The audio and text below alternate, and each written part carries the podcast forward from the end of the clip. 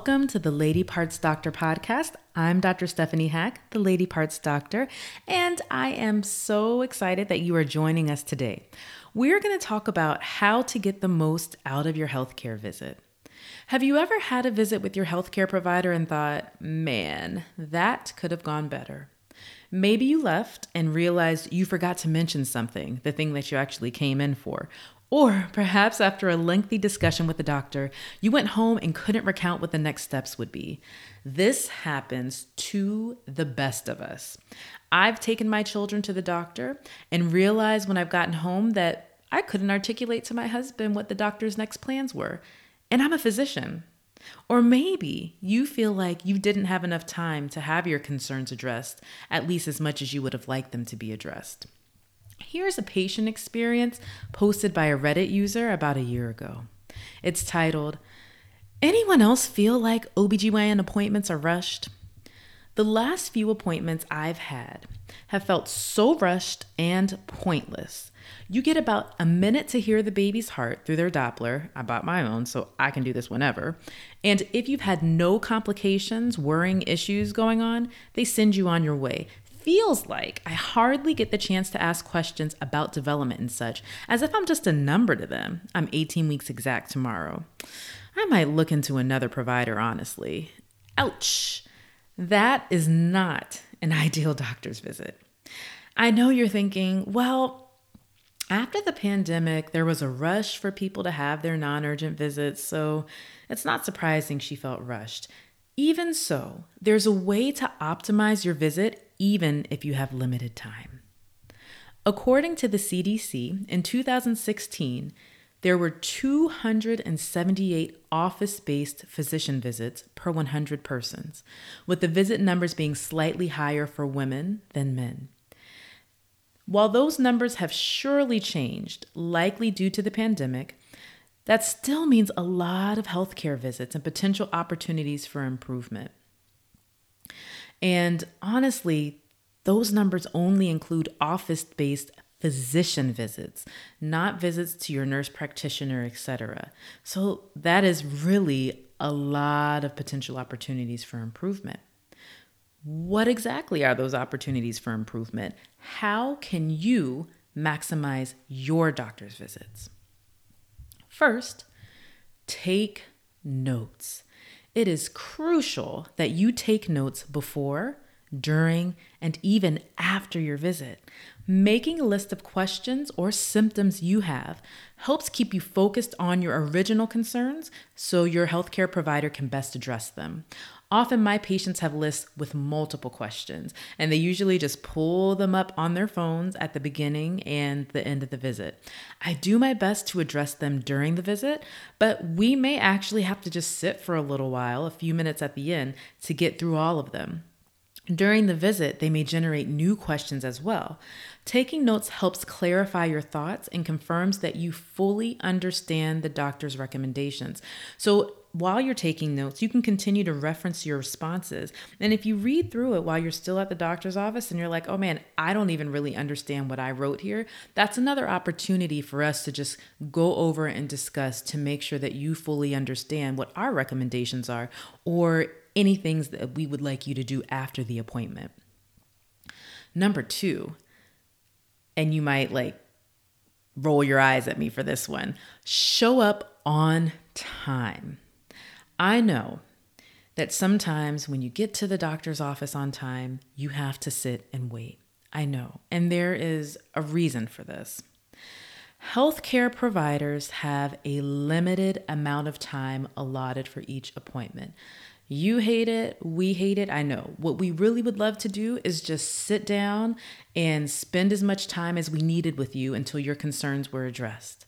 But unfortunately, that's just not the case. So, your goal is to make sure that you get that full visit time. And our appointments might only be 20 minutes or 30 minutes, and that's all the time that we have. So, this means showing up early. When we ask that you arrive 10 to 20 minutes before your visit, we mean it.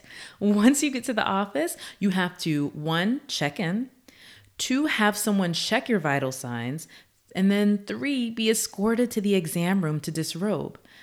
You might even want to run to the bathroom. So that's a fourth thing that you would need to do. All of this takes time, often around 10 minutes or so. If you show up exactly on time for your appointment, that means 10 minutes of your visit time will be consumed by visit preparation. And then you'd only have 10 minutes to have your concerns addressed. And we don't want that. We want you to have your full visit time. Number three, be honest. I cannot stress this enough. Providing honest answers allows your healthcare provider to assess your risks and recommend appropriate intervention. For example, if you lie about your love of hickory smoked bacon and the fact that you consume three packs of bacon a week by yourself, We've missed an important opportunity to assess your cardiovascular risk and cholesterol screening. I might still ask you some questions, but if that's what your diet is, then we need to dive a little deeper into that and get more information. Likewise, if you lie about your number of current sexual partners and tell me zero to one instead of four to five, we miss an opportunity to discuss the right frequency of STI screening and the best ways to keep you safe. And we don't want to miss those opportunities, they're all really for your benefit. Four, know your history. Whenever possible, please know your health history. I know sometimes it's difficult because maybe families didn't really talk about things as much, or some of us are adopted and we don't know our family history. So that's why I say, whenever possible, please know your health history. Medical conditions and previous surgeries are important to share with your healthcare provider since they may necessitate follow up. For example, a history of an ovarian cyst might prompt your doctor to order an ultrasound. You know, it just depends on how the cyst was described or if there was a concern. Not knowing your current medications or allergies could be deadly, especially if a new recommendation is added. Sometimes a patient will come in with a simple UTI, and I'm like, oh man, you know, this is easy. I'll just give you this medication. But then it becomes complicated by all of the antibiotics that they have allergies to, and I have to avoid. It's good to have that history to avoid a complication. Pregnancy and GYN history are also critical as they may highlight conditions that need to be investigated or give us a risk assessment for your current or future pregnancies. If you have a history of gestational diabetes, you have a significant chance of developing diabetes during the next 10 years. For this reason, we make sure to screen you for diabetes every few years. If you don't know that history, or if you don't tell me that history, I won't necessarily know to do that. So Always good to share the history that you have. And finally, number five, be receptive. We are going to counsel you and make recommendations. However, you don't have to do things just because they're recommended. I always say to my patients, hey, I'm just giving you recommendations. I can't make you do anything that you don't want to do. But the more important part is that you are receptive to the information that we're giving. Listen first, then let us know if you disagree. This way, we can perform what's called shared decision making, working together to create a plan that works best for you. And then I'm adding a number six. Um, it's not really number six on my list, but just a little added note. Hey, doctors and healthcare providers, we are people too. We go through a lot of this stuff. I just told you my own experience with having to come back and be like, oh man, what did the doctor say that they wanted me to do?